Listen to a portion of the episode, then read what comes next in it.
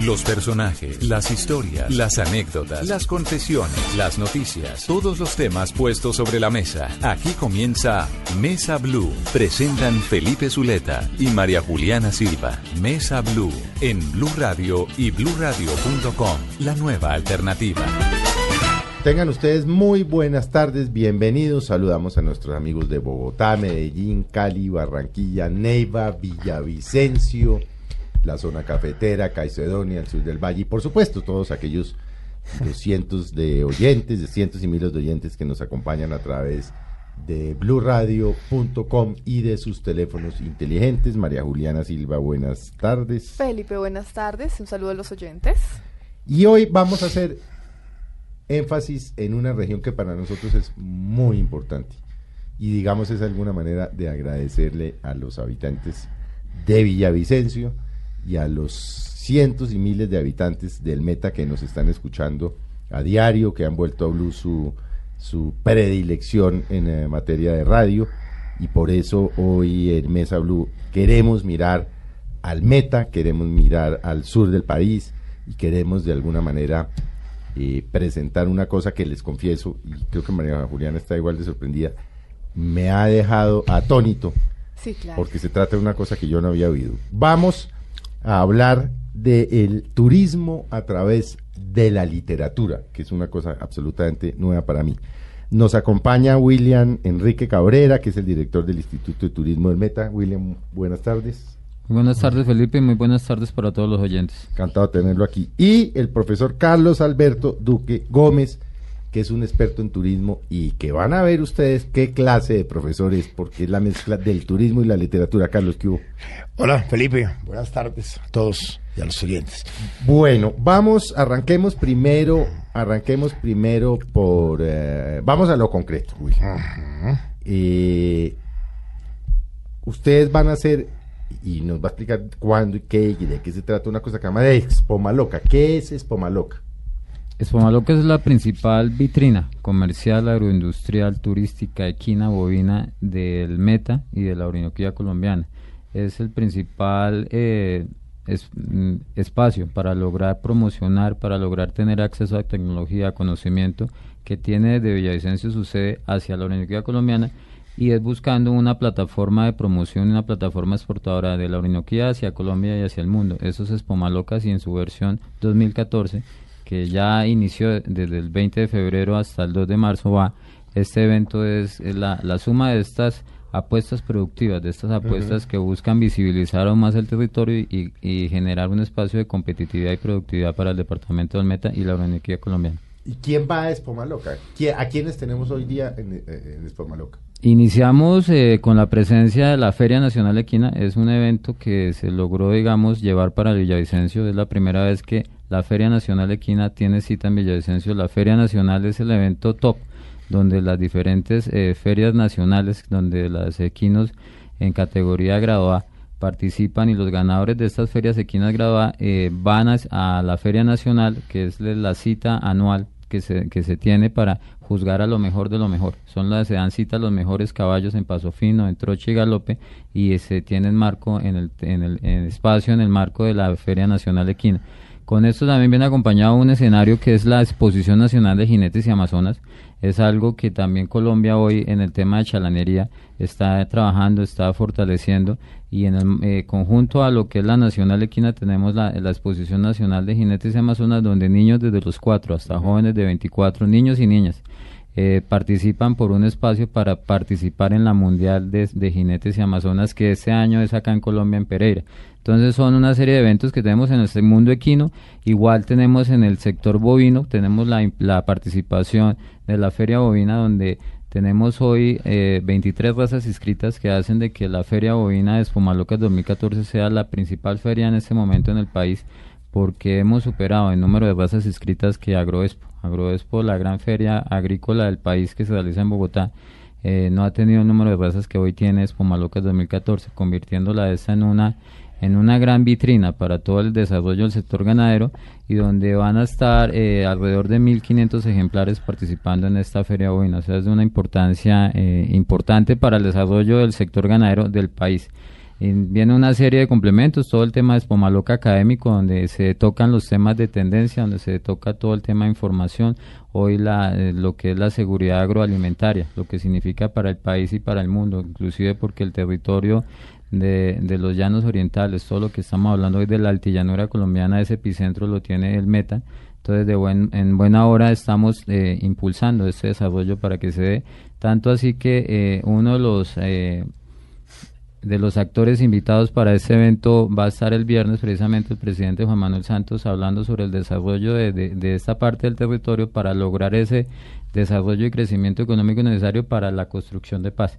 Entonces es una serie de temas y donde llegamos el sábado en un, en un tema profundo, en el tema de turismo, sobre el turismo y el posconflicto, construcción para ese escenario de paz que hemos estado trabajando para lograr que el Meta, junto con lo que usted mencionaba, el turismo literario, el tema de todo el atractivo del departamento del Meta como, como potencia en el tema de turismo de naturaleza, todo el, su folclore, su cultura, es una de las apuestas importantes que tenemos para generar una apuesta de transformación productiva como es el turismo. Eh, acompañado, como obviamente es una feria, tenemos toda la muestra comercial, agroindustrial, tecnología, maquinaria, vehículos, en fin, toda una una exposición general de toda una serie de elementos que hacen eh, fortalecer el desarrollo productivo de la región. Eh, además de eventos eh, artísticos, tenemos la presencia de dos eventos importantes, uno la noche del viernes 28 de febrero con Eddie Herrera, pretendemos llevar una fiesta a los visitantes de Espamalocas 2014 y el sábado su espacio obligado para su majestad el Joropo con un gran parrando llanero donde tenemos artistas eh, invitados como Luis Silva y Scarlett Linares que nos van a estar acompañando, eh, como la parte eh, artística. Igual vamos a realizar el primer campeonato nacional de Stun, Parque Las Malocas. Stun es esta actividad que está cogiendo una fuerza importante a nivel mundial que es el tema de acrobacia, motociclismo, pero bajo unos criterios de seguridad, bajo unos criterios de, formación que garanticen de que los eh, que hacen este tipo de actividades cumplan ciertos criterios y no tengamos problemas y es la tendencia que la juventud está eh, tomando como sí y es un tema bastante novedoso, bastante interesante. Por esa razón, en el marco de Espomalocas 2014 realizaremos el primer campeonato nacional de Stun Parque Las Malocas y en fin, toda esta serie de actividades son las que tenemos preparadas y donde invitamos a que eh, visiten, disfruten, aprendan, tengan la experiencia de, conocimiento que ofrece Expo Malocas 2014 en el que se realiza en el Parque La Malocas de Villavicencio, capital del departamento del Meta. ¿Cómo está hoy el departamento del Meta en cuanto a turismo? ¿Qué tan importante es los ingresos, las visitas de, la, de, la, de los turistas? ¿Cómo, cómo son más o menos esas, esas cifras? porque llegar por carretera, es la queja permanente de los habitantes de Villado, se ha vuelto un eh, suplicio y creo que está volando solo Satena y está a 800 mil, minutos del pasaje. No, no, no, no ha sido injusto el país con, con Villado y con el Meta, no, eh, pues de alguna forma... La sensación que yo tengo por la visita que hicimos hace unos meses. Sí, exactamente. Ustedes fueron hace poco en Villavicencio.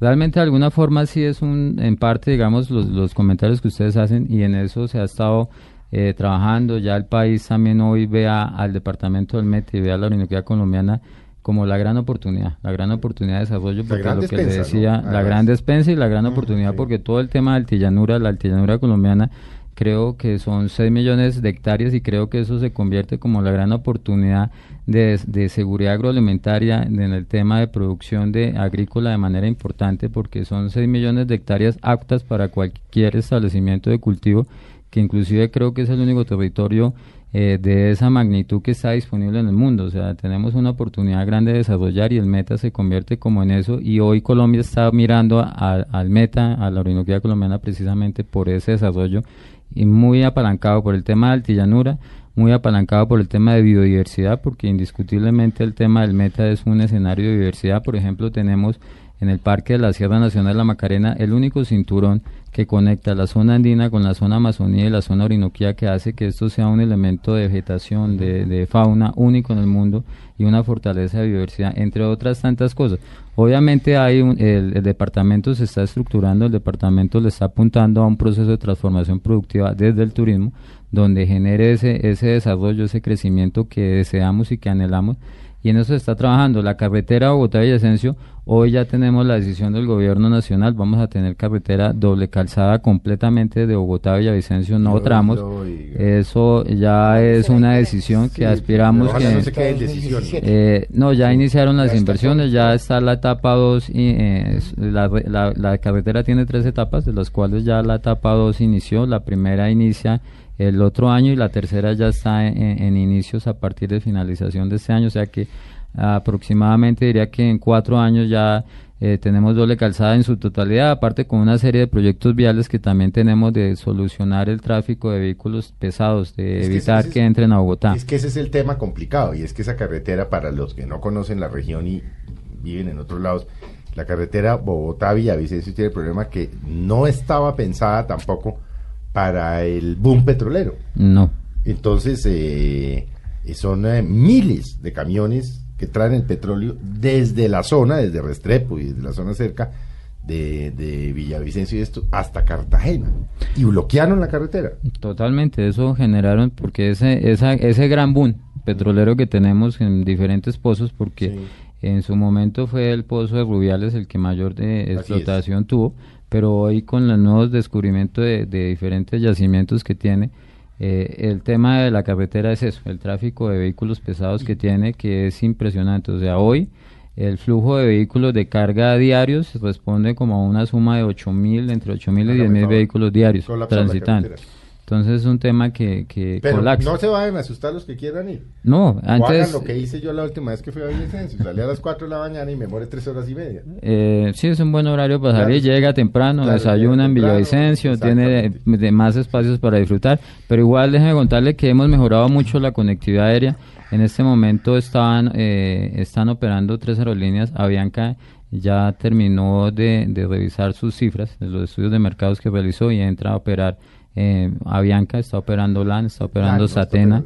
Eh, tenemos ya la presencia de tres frecuencias, digamos de tres aerolíneas que suman más o menos, van a tener una oferta diaria de alrededor de unas 12 frecuencias, donde adicional a eso, la operación nocturna del aeropuerto Vanguardia también se va a iniciar muy próximo para poder tener una operación nocturna desde Villavicencio.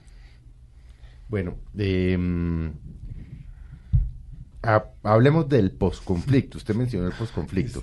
Y ahora le vamos a preguntar, eh, porque yo creo que Carlos tiene ahí, y además tiene un cuento bueno sobre eso. Eh, ¿Por qué le están apostando tan duro al posconflicto? Es tal vez el departamento que más duro le está apostando. Pues de hecho el departamento del Meta, su territorio ha sido, digamos, eh, gran protagonista de todo el tema del conflicto. En su territorio se han vivido toda, todas las, las situaciones de, violencia que pueden existir. De hecho, nuestro gobernador, el gobernador Alan Jara, es, es parte de ese proceso, es una víctima donde muestra, digamos, lo, lo, lo profundo que es el tema del conflicto en el departamento del Meta. Eso es un tema que hemos estado trabajando, se ha estado mejorando todo el esquema de política nacional y de política departamental que hemos estado haciendo y donde el tema del turismo es una de las mejores apuestas para lograr esa transformación productiva y generar un desarrollo incluyente a todos y cada uno de los habitantes del departamento y de la Universidad colombiana.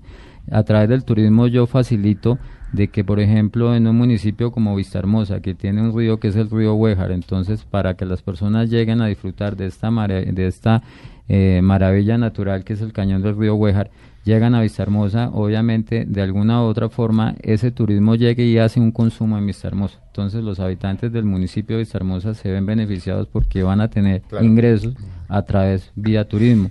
Igual el habitante del municipio de La Macarena, cuando llegan a La Macarena para ir a visitar eh, el icono que tenemos hoy, que es Caño Cristales, de igual forma. Entonces, la apuesta que tenemos a través del turismo, con todo el potencial que ofrece el departamento del Meta en el tema de turismo y naturaleza, porque si bien hoy el mundo y Colombia conocen un atractivo que tenemos en el Meta, que es Caño Cristales, que es un icono turístico y sobre el cual Colombia hoy tiene parte de su oferta internacional centrada sobre Caño Cristales, ese es uno de los por no decir miles, que ofrece el departamento del Meta y que por el tema del conflicto de alguna forma todavía no conocemos o que Colombia no conoce, pero si seguimos avanzando, que es la apuesta que tenemos, y seguimos desarrollando el tema del turismo con una serie de tendencias nuevas, eh, pues estamos seguros de que llegamos a, a, todos los habitantes, generamos esa inclusión social tan necesaria para hablar de un escenario de posconflicto y construcción de paz, porque no podemos hablar de que en La Habana firmemos el acuerdo y ya se acabó el, tema. Es un tema que eso es es el principio, es un proceso que tenemos que hacer exactamente. Entonces, pero tenemos que generar apuestas productivas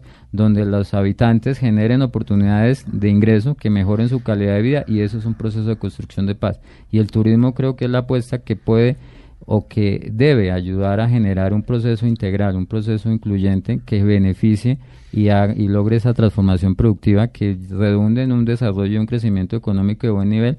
Y hoy, pues, el departamento del Meta, eh, si nos miran por el lado del PIB, estamos de, como generadores de, de, la contribución del PIB como en una posición de cuartas gracias al tema minero energético, puntualmente en el tema petrolero, pero eso es un tema que es un sofisma de, porque se, se, disuelve fácilmente en un escenario de mediano o largo plazo. Entonces la apuesta que tenemos con el turismo es que sea realmente interesante. Tenemos una superficie eh, territorial bastante importante donde la suma de atractivos que ofrece el departamento es interesantísima y esa es la apuesta que tenemos y sobre el turismo queremos profundizar. Entonces eh, tenemos una serie de apuestas de contenido buscando generar ese atractivo, buscando generar esa pregunta que más de uno se hace, bueno, yo ir al meta, ¿a qué? Entonces, prácticamente en ese que es lo que pretendemos generar e iniciativa, generar innovación en el tema de desarrollo de productos y uno de los productos pues que estamos trabajando es precisamente ese contenido que ofrecen todo la desde o vamos a hacer una apuesta del tema literario sobre el tema de la vorágine. Tenemos un tema de apuesta sobre el tema equino, el, elemento fundamental que ha ayudado al desarrollo del territorio de los, del, inclusive de Colombia, pero en buena parte de los llanos orientales, ese binomio hombre-caballo es también una de las apuestas que tenemos, todo el tema de turismo de naturaleza, en fin, son una serie de elementos que hoy el Departamento del Meta está empezando o, ha seguido avanzando a profundizar para lograr que ese desarrollo de inclusión, ese, ese, esa construcción de ese escenario de paz la hagamos a través del turismo, que es la apuesta que tenemos. Detengámonos un momento en algo muy interesante que nos estaba mencionando, que es el turismo literario. ¿Por qué apostarle al turismo literario? Pero antes, ¿qué es el turismo literario? Ahí Cabeto nos ayuda con el... Yo creo que ahí, sí, yo creo que ahí Carlos... Carlos Alberto Empecemos por hablar de qué es el eh, Demos el espacio a Cabeto para que pueda intervenir. Vamos desarrollando... Entonces, me parece muy bien. Desprendámonos desde la matriz. Se llama Organización Mundial del Turismo, la OMT, el organismo que regula el turismo a nivel mundial. Aparecen las tipologías turísticas, como aparece el ecoturismo, como aparece el turismo cultural. A partir del turismo cultural se generan unas subtipologías. Y como el tema literario. en, castellano, por favor, cabeza. Doña Ruth Restrepo o Doña Mary en Villao se nos enreda. Póngamelo sencillo. Ya, ya voy para allá. El turismo literario, como una tipología turística, así como el turismo religioso, como el turismo, eh, el ecoturismo o el turismo de aventura, es una subtipología. ¿Ok? ¿Y qué es lo que hace el turismo literario? Rescata una obra de la literatura y para el caso de Colombia es bastante importante porque a Colombia se le olvidó qué clase de país es. Y esa fantasía de lo que Colombia es, si se la contamos al mundo como tal, tenemos no solamente para que se sorprendan de la belleza natural de nuestro país, porque es que yo creo que al país lo hemos vendido a partir de la belleza que atrae y se nos ha olvidado venderlo a partir de la belleza que enamora. Los relatos literarios de las de múltiples obras eh, de escritores colombianos describen el paisaje como quien mejor pudiera hacerlo. Entonces ya hay muchos casos en el mundo a partir de turismo literario. O sea, de hecho, es turismo literario Israel a partir de la Biblia. Eh, es, turismo, literario. es turismo literario la llanura manchega en España a partir de El Quijote de la Mancha. Eh, justamente, o sea, eh, cuando empieza el libro, en un lugar de la Mancha, cuyo nombre no quiero acordarme, todo esto de los molinos, esto está recreado allí. Si vas a Salvador de Bahía, encuentras que la casa incluso hoy es museo eh, la de Jorge Amado y tienen la ruta de Jorge Amado y Vinicius de Moraes. Y Colombia se ha demorado mucho en implementar unas obras que son cumbre de la literatura colombiana. Y ¿Por entre qué esa demora? ¿Por qué nos habremos demorado tanto? Llegamos tarde todo. Ahí nosotros, mira, está tan jodido en su guerra y en sus ah. políticos y en su robadera y en su que se nos olvidan que hay cosas como la que nos está contando Carlos Alberto. No, pero estamos cambiando, estamos no, no, sí, Ahí pero vamos pongámosle realismo no mágico. pero, pero bien. aparte, ¿por qué nos hemos demorado? mira, mira, nosotros en Colombia nos estamos demorando para hacer muchas cosas y, yo creo que además es que hay un grave problema, es que aquí todo el mundo dice que nunca es demasiado tarde. Yo lo que creo es que nunca es demasiado temprano. Así es. Eh, y además es que nos quedamos como en unos dichos que nos estamos haciendo daño, que todo tiempo pasado fue mejor, indicaría que implícitamente que el futuro va a ser miserable. Eh, nos hemos demorado y miren la, con la acogida de tarde que tenemos. Voy a citar aquí al, al, papá del tema, porque pues cómo no citar a Gabriel García Márquez. Cuando Gabriel García Márquez se bajó en Ciudad de México, en el lugar del tren donde pisó. Hoy corrieron la carrera del tren no sé cuántos metros para hacer un museo allí. se, se, murió Hemingway en Cuba y usted va a La Habana a tomarse un mojito en la bodeguita del medio, en La Habana, y se sienta donde se sentaba Hemingway a tomar ron cubano. ¿Cierto? Y hoy sabemos cuál es el estado de salud de Gabriel García Márquez está que se nos va. Tiene una demencia senil y sus episodios ahorita de lucidez son cada día menores. Y Colombia, ¿qué está esperando para que a partir de 100 años de soledad haga una implementación de una del realismo mágico que como estilo literario que el mejor lo interpreta, pues tiene miles de posibilidades en un territorio para hacer implementaciones. En alguna oportunidad cuando se me pidió un concepto alrededor de qué piensa usted alrededor de este tema de, de la marca del país, yo digo que cuando le dijimos a Colombia, el riesgo, Colombia, el riesgo es que te quieras quedar. Yo creo que asumimos el riesgo y hoy tenemos más españoles gringos de todas partes que asumieron el riesgo de quedarse a montar las empresas que los colombianos hemos montado. Esto para decir en algún relato que, que escribía yo, se muere Gabriel García Márquez en México y no va a morir un colombiano, va a morir un mexicano. Entonces yo decía en el, en el documento, en Colombia, o sea, se lleva la gloria a México y se la lleva a Cuba. claro está. Es que aquí, bueno, eh, perdón, Aracataca está sin agua hasta hace 20 días. Sí, claro, o sea, pues para que no hablemos. Estuvimos con el presidente Santos allí a partir del tema del realismo mágico. Yo lo que le decía justamente al viceministro de Turismo Oscar Rueda García, para quien trabajaba, y para el ministro Sergio Díaz Granada, es que en Colombia nos vamos a quedar con memoria de putas tristes pero creyéndonos muy cándidos y muy heréndidos cuando somos unos desalmados. Esto para parodiar Memoria de mis putas tristes, de, es una de sus últimas obras de García Márquez, y la Cándida Heréndida y su abuela desalmada. Yo creo que sí, hemos sido unos desalmados. Pero ya para empezarnos a bajar, iguales hemos sido desalmados en lo siguiente. 100 años de soledad están medidos hasta el 2066. Es decir, la obra aparece en 1966. Y si mira la cronología de 100 años de soledad, hoy estamos justo en la crisis de la pérdida de la memoria y el olvido. Mm. Parece que fueron chamán García Márquez que está diciendo justo cronológicamente que va a haber un momento a Colombia que se le olvida qué clase de país es. Hoy nosotros no sabemos qué suerte de país somos. Y en eso estamos perdiendo una posibilidad el episodio, de jalonar. El, episodio en donde todos pierden la memoria y empiezan a poner papeles con los nombres. Claro.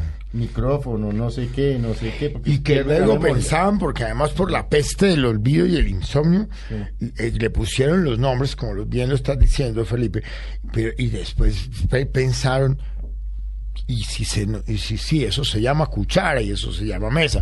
Pero si se, nos, olvida para qué se para qué es entonces pusieron mesa sirve para sentarse a comer.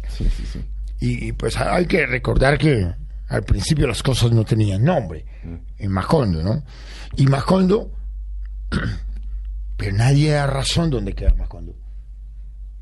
Y ese pueblo imaginario como también es el pueblo imaginario Balandú esos pueblos hay que traerlos a la memoria nuevamente. Pero ¿y, cómo? ¿Cómo los trae usted a la memoria? ¿Dónde queda Macondo? No, Macondo, Macondo primero... Es, de García Márquez. Pero posiblemente en lo que vio. En, sí. Yo creo que, que, muchas cosas son Macondo. Yo pienso que Macondo es un, realismo mágico, pero está en un, en, un episodio de la fantasía. ¿Y qué mejor que la fantasía para vender turismo? Bueno, espere, espere, Carlos, vamos a hacer un, breve corte y vamos a arrancar. ¿Qué experiencias se han hecho en el país con el turismo literario y qué es lo que ustedes proponen? Claro, para, que empecemos a llegar al meta. Ah, para llegar al meta. Vamos a hacer un breve corte de comerciales. Como verán, el tema es muy interesante y volvemos en un minutico. Ya regresamos con William Enrique Cabrera y Carlos Alberto Duque en Mesa Blue.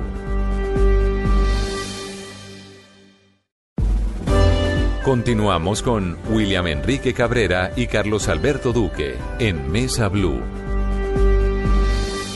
Tardes nuevamente a todos nuestros oyentes en Mesa Blue. Continuamos hablando del departamento del Meta, de todos sus logros, sus experiencias en turismo. Estamos con William Enrique Cabrera Molano, director del Instituto de Cultura y Turismo del Meta, y Carlos Alberto Duque, un experto en turismo, quien nos estaba hablando sobre el turismo literario. Eh, en qué consiste, qué es, y pues nos, da, nos regalaba una frase muy bonita y era qué mejor que la fantasía para vender turismo. Entonces, hablemos de algunas experiencias que tenga el país, pues nuestro país, Colombia, sobre turismo literario. Bien. Claro que sí, mira, hay una ruta que, que se trabaja en el Caribe alrededor de 100 años de soledad. Eh, se vende y se vende muy bien la Hacienda del Paraíso de Cuando usted dice se trabaja es, si yo quiero hacer la ruta de 100 años de soledad, ¿qué hago? ¿A dónde voy? ¿A dónde busco? ¿A quién llamo? Porque, el, mejor, recurso sin lugar a dudas hoy es el Internet. Hay agencias operadoras especializadas en el tema. Pero lo que pasa es que este turismo lo compran más internacionalmente que nacionalmente. Los colombianos se nos olvida que tenemos eso. Porque es que no se, les, no se nos puede olvidar que, que 100 años de soledad es la tercera obra más importante en habla hispana del planeta. Mm. Entonces, por eso realismo mágico. Pero miren, y, podemos coger el país de la siguiente manera. Tú puedes ir a la Hacienda del Paraíso. ¿Qué vende la Hacienda del Paraíso? Pues exactamente lo que, lo que está en María de Jorge Isaacs. Y además tengamos muy presente que, que María de Jorge Isaacs es la primera obra en la literatura mundial que incluye el paisaje en la narrativa como La Vorágine es la primera obra de la literatura mundial de, corte naturalista, porque es una descripción de lo que, de lo que eran esas llanuras de hace 90 años, pero también de lo que a los conflictos tenía la región asociada. Porque no podemos olvidar que José Eustacio Rivera, pues como abogado, eh, salvaguardando su, su integridad física, pues no hace una denuncia realmente a la justicia sobre lo que estaba pasando en la zona de los caucheros, sino que lo cuenta a través de una novela. Pero la novela es una denuncia pública de lo que venía pasando en toda esta zona y de lo que le pudo contar Arturo Cova y Alicia a José Eustacio Rivera, que además muere muy joven, y hace 90 años, en septiembre 20 de este año se cumplen los 90 años de la vorágine. Y la, obra, usted empieza a leerla y sabe que partieron de Bogotá, Arturo y Alicia parten de Bogotá. Pasan la primera noche en Caquesa, luego llegan a Villavicencio. En Villavicencio permanecen unos días y ahí organizan unos temas con, con Barrera y con otra gente, y luego se bajan por Puerto, en Puerto López estuvo José Eustacio Rivera, como también estuvo Arturo Coa. Y una de las descripciones más bellas que yo haya podido tener de lo que es el amanecer en el llano es una que narra José Eustacio Rivera, en la que termina diciendo a Alicia, Dios mío, Dios mío, el sol, el sol, o sea, porque es que nosotros tenemos que seguir vendiendo el meta a partir del amanecer llanero. Es una región que tiene el privilegio de un posicionamiento mundial de los amaneceres y los atardeceres. Así es. Tiene el sol de los venados, hoy hay menos venados, pero sigue saliendo el sol. Eso es una belleza, sí. Y yo creo que hay tres episodios para el departamento del Meta y para la Orinoquía que son su mayor capital natural. Fuera de la belleza escénica del territorio, es la belleza de los amaneceres, la belleza de los atardeceres y las noches de luna roja del llano. Y eso está diciendo ahí una cosa que además queda clarísimo, y es que te tienes que ir a dormir. Y finalmente eso es lo que desde el Instituto de Turismo y desde la gobernación de Meta, pues se propone, porque si, si se si llega a la realidad en el 2017 de la doble calzada, no podemos olvidar que vamos a quedar a 45 minutos, una hora de Bogotá, lo que, lo que dejaría la posibilidad de que la gente vaya un día y vuelva. Pero vamos a, a vender el departamento del Meta, pero para venderlo, para que tienes que quedar una noche en el llano, tienes que ver atardecer y tienes que ver amanecer. Pero si yo a esto le sumo el hecho de que tengo un guion para contar, porque lastimosamente el turismo en Colombia lo, hemos construido sin guion.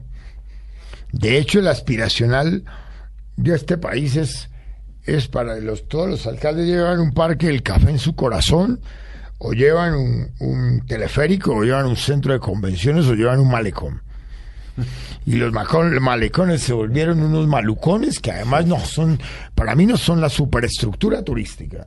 Para mí, entre otras cosas, si no tienes un plan real de, de, de, vigilancia, se te vuelve un foco de disfuncionalidades sociales. Y vamos a tener en Colombia más centros de convenciones que convenciones. Y los, y los teleféricos no tienen una tasa interna de retorno, entonces el PIB no lo vamos a poder llevar a cabo porque, como me decía alguna vez en, alguna región, ¿cómo hacemos para incidir en el Producto Interno Bruto? Yo le dije, pues yo creo que lo primero sería sacar tanto personal bruto que tiene aquí interno, porque es que Colombia no asesinó pensar en parquecitos de café, voy a decir la marca porque es que esto, esto hay que, hay que decirlo, pero todo el mundo se quiere copiar de Panaca. Cuando sacaron el Parque Nacional Chicamocha, nunca quisieron que lo llamaran Panachi, pero hoy todo el mundo lo llaman Panachi. Y todos están vendiendo la misma cosa. Una oferta homogénea de turismo en un lugar con, los, con el potencial que tiene, no solo desde lo paisajístico, sino desde lo cultural.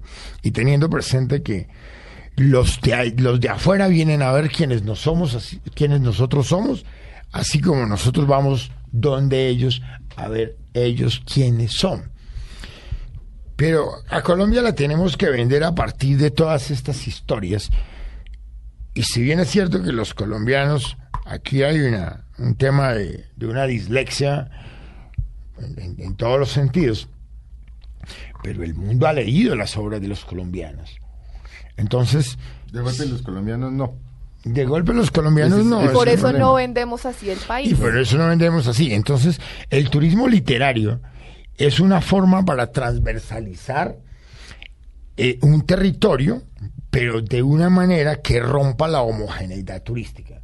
Porque en, un mundo tan heterogéneo, o sea, ¿cómo podemos nosotros decir que somos el segundo país del planeta con mayor, eh, mayor eh, riqueza por kilómetro cuadrado, pero nosotros finalmente no sabemos qué especies hay en esos espacios. Así es. Lo saben los, los extranjeros, nosotros no lo sabemos.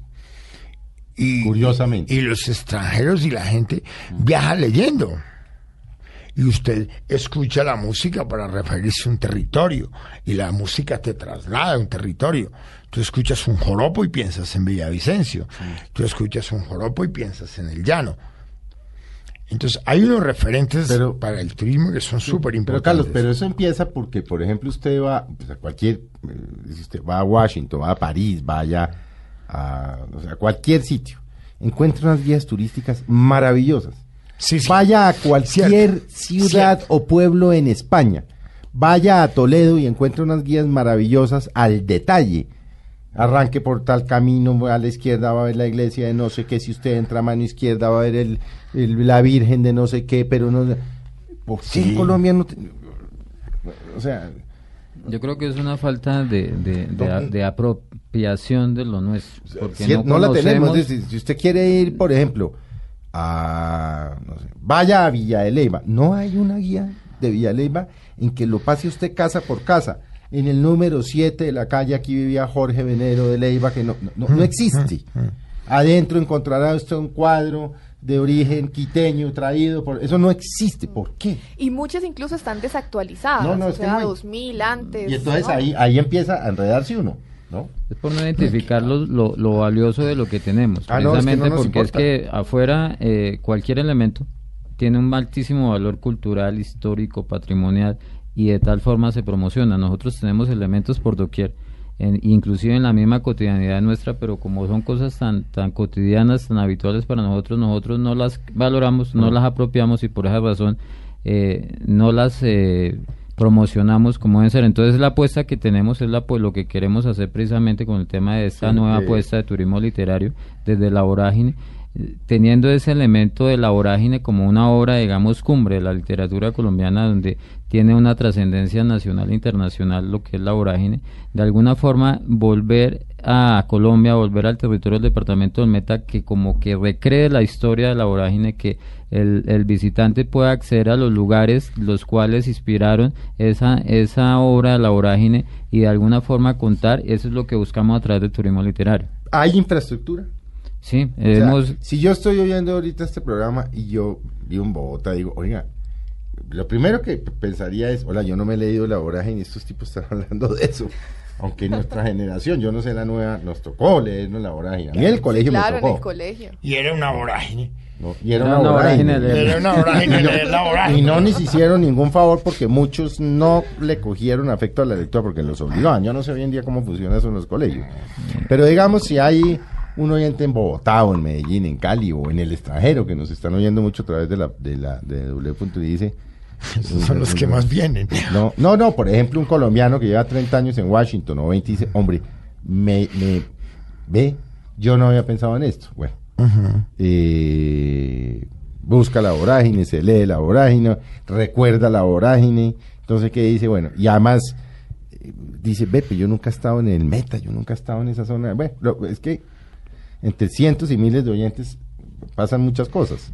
Claro. Bueno, ¿cuándo, cómo y en qué condiciones va a arrancar esta ruta turística? A eso es justamente la propuesta en Expo Malocas del plan del tema de Maloca Académico. La ruta de la vorágine, como otras rutas en Colombia, tengamos presente que el turismo literario, o sea, hoy no tiene sino una una muy tímida implementación alrededor de, de, lo del Caribe con, con García Márquez. García Márquez, sí. Y con la marca Realismo Mágico. Por lo menos ya, logramos llegar a ese punto de no decir una cosa por, por el azar o por el capricho, sino por la, real, por la realidad que rezan los territorios. Pero mm, lo, que estamos haciendo con Maloca Académico es justamente conectando una serie de personajes de los que vamos a aprender justamente para que podamos poner en escena y hacer la implementación, o sea, la propuesta y la gran apuesta del Departamento del Meta a través del Instituto de Turismo del Meta y el doctor William Cabrera, es sacar todos los elementos diferenciados de la oferta nacional que tiene el departamento. La geolocalización de la vorágine junto con Casanare también, y teniendo presente que que José Eustacio Rivera vive en Orocué, implique unas adecuaciones de una infraestructura. ¿Ok? Es en eso en lo que venimos trabajando. Suerte de coincidencia en que justo este año se cumplen los 90 años de la edición de la vorágine y para mí han sido los 100 años de soledad de la, del territorio de la vorágine porque, porque si son 90 años cuando logra publicar José Eustacio Rivera su libro, ya había escrito Tierra de Promisión, poesía basada en, la, en, los llanos, que además es hermosísima. Eh, él había tenido que estar como abogado y como él estaba haciendo todo el, el, diferendo limítrofe con Venezuela, estamos hablando de, los etnocidios de hace 100 años. Y si estamos hablando de turismo paz y posconflicto, y si estamos haciendo una gran apuesta de una propuesta que en lo académico plantee para que desde allí basemos en los discursos y en las conferencias un trabajo de Colombia necesita un pasado sin rencor, Colombia necesita un presente con amor y un futuro sin temor. Pero si nosotros olvidamos esa historia, repetimos esa tragedia. Seguramente con muchas dificultades hoy, porque están blindadas algunas posibilidades, pues no llegaría a una explotación como la que hizo Julio César Arana con los caucheros, y que hoy pues Casa Arana es la casa del conocimiento porque funciona la escuela en La Chorrera. Pero año 2014, hoy un gobernador exsecuestrado que va a dialogar con el exsecuestrado Oscar Liscano también. Porque es que yo creo que públicamente esto yo, yo cogería palco. Porque es que nos están contando una historia demasiado reciente de un conflicto que Colombia tiene. Es, hace cuántos, muy pocos años, yo creo que todavía despiertan sobre, con sobresaltos de todo ese holocausto que les tocó pasar y que le ha tocado pasar a los secuestrados. Coger un, un, discurso de lo que ellos han vivido por ese conflicto absurdo que tiene Colombia, además que, que enfrentados a otros grupos terminan siendo un asunto en el que se matan por miedo a morir, esto me parece que es absolutamente contradictorio, y que a partir de Maloca Académico entremos a hablar de un, de un tema de lo que está pasando hoy en el país. Es que eso que le pasó al doctor Alan Jara y al doctor Oscar Liscaño es un tema de hoy. Así es. Pero el país finalmente, a través de ustedes como medios, hemos sabido qué es esto del secuestro. Y uno escucha los relatos. Pero miren, cuando yo me encontré con el doctor Oscar Liscano, nos encontramos en el aeropuerto de Medellín, yo lo conocía a él desde antes de, que hubiera sido secuestrado. Me dijo, mire, pues él, él, él, educó 40 palitos, ¿no? En, el, cautiverio, porque su mayor miedo era perder la memoria. Entonces les puso nombre y los graduó y los regañaba. Y toda su, su base eh, estaba centrada en el, en el, poeta Miguel Hernández de Orihuela. Y él recibe cuando termina, cuando sale del secuestro, que escribe todo lo que escribió, le entregan en España, en Orihuela, España, la alcaldesa, le entrega el premio Miguel Hernández de poesía a Oscar Liscano. Y cuando me lo encuentro, me, me cuenta este tema porque nuestra relación ha sido como a partir del tema de la literatura y la poesía. Y me dice, estoy haciendo una maestría en filosofía en la Universidad de Caldas. Y mi tesis está basada en el perdón a las FARC. Y dije, eso lo tiene que saber el país. Porque esas narraciones de hoy es lo que nosotros tenemos que evitar que en este país pasen. Yo no sé si, si el tema, si la paz esté para Colombia en La Habana o esté más en Bolivia, pero yo no sé, el, sí tengo claro que no es un asunto de una firma, que también es un asunto de una condición ciudadana. Mm, ¿Quién sabe y qué país está en, está en eso? Ese, ese tema no es un asunto político, es un asunto, es, un asunto de una política, más allá de lo que, de lo que la, política plantea a partir de, de un tema de, los políticos. Pues eso es lo que queremos hacer precisamente y como colocar un poquito en contexto lo que es Espomaloca 2014 y la oferta de Espomaloca académico, que puntualmente el día sábado, primero de marzo, tenemos este conversatorio donde desde, desde este conversatorio iniciamos con ese proceso de, de, apuesta productiva desde el turismo, en ese proceso de transformación para la construcción de paz, donde el turismo literario y todo el tema de turismo de naturaleza que ofrece el departamento lo vamos a tener. Entonces, como comentaba Cabeto, esa profundidad y ese contenido y esa esencia de, de los diferentes elementos que hoy podemos tener en conjugación para lograr ese, ese deseado de paz, pero garantizándole a un, a un, un desarrollo, a en este caso a un, a, una, a un territorio en particular que es el territorio del departamento del Meta y donde queremos de que Colombia y el mundo conozca qué ofrece hoy el departamento, es un potencial en el tema de turismo de naturaleza.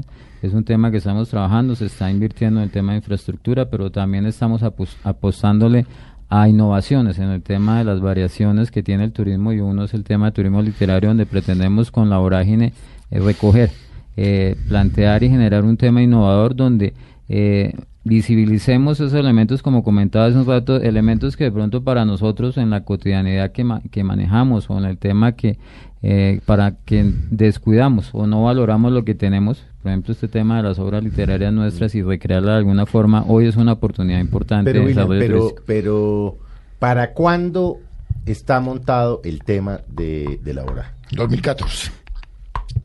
Sí, ya, ya, concretamente, o sea, ¿cuándo, ¿cuándo podemos empezar a comprar los pasajes? Septiembre de 2014. Es que justo dentro de los conferencistas de, de Maloca Académico de este día, que, empezamos con esto de la actualidad, pero vamos hasta los 100 años que relato con, con el tema de, de la vorágine, es justo el evento académico reunirá las personas que han, que han estado relacionadas con la obra y que son los aliados estratégicos para la implementación. Sí, pero por ejemplo, sí, pero bájeme el tema. Yo quiero ir en septiembre porque pido vacaciones en Blue Radio y quiero irlo a hacer. ¿Cómo me llevan? ¿Quién me acompaña? ¿Y por qué tengo que ir? ¿Qué voy a aprender allá? Listo, entonces empezamos a hacerle la reserva a Felipe porque ya el primer cliente de, de turismo literario no, no, pero ahí podemos, ¿qué tenemos que hacer para que sea así? Aquí la vaina es jodida. Una reserva. Sí. Es una reserva. No, ya, ya, ya la reserva la abrimos. Usted va a la página de, de, de Instituto de Turismo del Meta, busca Espomaloca, bueno, si quiere ir ahorita a Espomaloca, hasta el 2 de marzo. Y va a tener la oportunidad el sábado primero de marzo conocer este lanzamiento o este prelanzamiento de este producto que ofrece el departamento del Meta o que va a ofrecer el, departamento del Meta donde pretendemos coincidir con el lanzamiento puntual del producto con los 90 años de la de la publicación de la obra Laura para septiembre. de 2014 inicia como tal el producto donde toda la convergencia, los diferentes prestadores de servicios turísticos están a disposición de este producto. y esa vez es así como cuando va uno a, a Israel. Día uno, traslado, aeropuerto, no sé qué, aeropuerto, hotel, eh, parada en Caquesa, no sé qué, en Caquesa se verá esto, esto, esto, esto, esto, día dos. Y come morcillo o sea, eso, es, eso va a ser así, concreto. Tal cual, ese es el, el diseño de producto turístico que vamos a hacer paquete. Eh, hay personas especializadas, van a haber guías especializados recreando y contando eh, en profundidad todo lo que implica el desarrollo de la obra como tal y el desarrollo o el contenido eh, de atractivos turísticos que ofrece el departamento. O sea, a través del desarrollo de turismo literario es la profundización y el conocimiento de lo que el, el territorio del departamento del Meta ofrece desde el punto de vista de, atractivos turísticos. Entonces es una combinación y el turismo literario es, es, esa gran, digamos, oportunidad o esa innovación que tenemos en desarrollar este tipo de turismo, pero que a su vez nos jalone toda la actividad turística del departamento, como les decía un rato, que se convierta realmente en una apuesta de transformación productiva. Entonces en eso, eh, Cabeto eh, nos continúa contando sobre la experiencia. Tiene dos minutos porque donde nos continúe, Cabeto, muy concreto, por favor. Cabeto Deli. ¿Cómo sería, ¿Cómo sería más o menos un día? ¿O cuántos días debería de disponer uno para, ah, hacer el plan, eh, no? Sí, Mira, la ruta como tal es un espacio geográfico. La definición de los tiempos se define a partir de lo que los, los canales comerciales puede, puede, puede lograr vender. Y en eso hay que trabajar muy, muy, muy claro con relación al promedio de pernoctación. Por eso precisamente nosotros tenemos que revisar un tema de colegios, porque es que esto es una ruta didáctica. Esto es un, una educación entretenida. Claro, todo el guion estará, está atravesado, es el paisaje atravesado por la literatura, las descripciones del paisaje, las la, narración de cómo, cómo veían este entorno y cómo lo vemos ahora. Claro está, tiene que tener, primero, unas puestas en escena. Segundo, la propuesta tiene que incluir una estancia literaria a la vorágine. Es decir, es un hotel temático. Recordemos que hoy los hoteles que marcan la pauta en el mundo son hoteles temáticos. Así es. ¿Ok? Que tienen guion. Mm. Entonces queremos hacer la Casa Arana, pero el hotel de la, de la vorágine. y queremos que los personajes que te encuentres en el hotel sean tal cual. Arturo Cova, todos ellos, y que tú puedas vivir una noche de fantasía a través de unos relatos que tienen tanto de teatral como de puesta en escena. Y claro está, esto requiere unos dramaturgos, y requiere unos documentalistas, y requiere un personal técnico que trabaje. Por eso en, en Maloca Académico nos va a estar acompañando Isaías Peña, que el escritor eh, La Tierra era, era, La Tierra soy yo, el autor de él, que es una persona muy versada en el tema de, de la vorágine y que está trabajando desde la Universidad Central todo el asunto de la obra de la edición crítica. De la misma manera, Ana Roda en la biblioteca Nacional hizo un trabajo de la recuperación de los archivos de, de la vorágine hasta encontrar incluso que Julio Verne escribió sobre el territorio de la Orinoquía. Bueno, le quiero decir que este programa quedó en punta. Bueno, se nos fueron nuestros 50 minutos, pero vamos a hacer una cosa. Cuando arranquen y tengan el tema concreto, vuelven. Los invitamos bueno. Como ustedes nos dicen, sí, si William nos llama o Cabeto dice, bueno, ya arrancamos a partir del 20 de septiembre y tenemos claro el tema. Bogotá, vamos a no sé qué, hotel tal, en esa noche ustedes verán esto y esto y esto, de ahí bajamos a Villavicencio y no sé qué. Y entonces y entonces nosotros eh, de golpe hasta nos hasta vacaciones pedimos con María Juliana. podemos, podemos programar es un, es un viaje de familiarización donde ustedes sean los invitados principales suena súper atractivo y ya de una vez agendas o sea ya es compromiso de con el 20 de septiembre hacemos el lanzamiento. la verdad bueno, no, solicitando las, las, vacaciones, bueno muy bien de verdad muchas William muchas gracias Cabeza muchas gracias María Juliana como siempre que me acompaña aquí por las tardes a todos ustedes. Bueno, quedaron en punta. De todas maneras, vayan chequeando la página del Instituto de Turismo del Meta. Y si tienen de aquí al 2 de marzo, ahí sí, pues váyanse para Villavo y vayan a Espoma Loca. Muchas gracias, los dejamos con nuestros compañeros de deportes y tengan ustedes muy buenas tardes.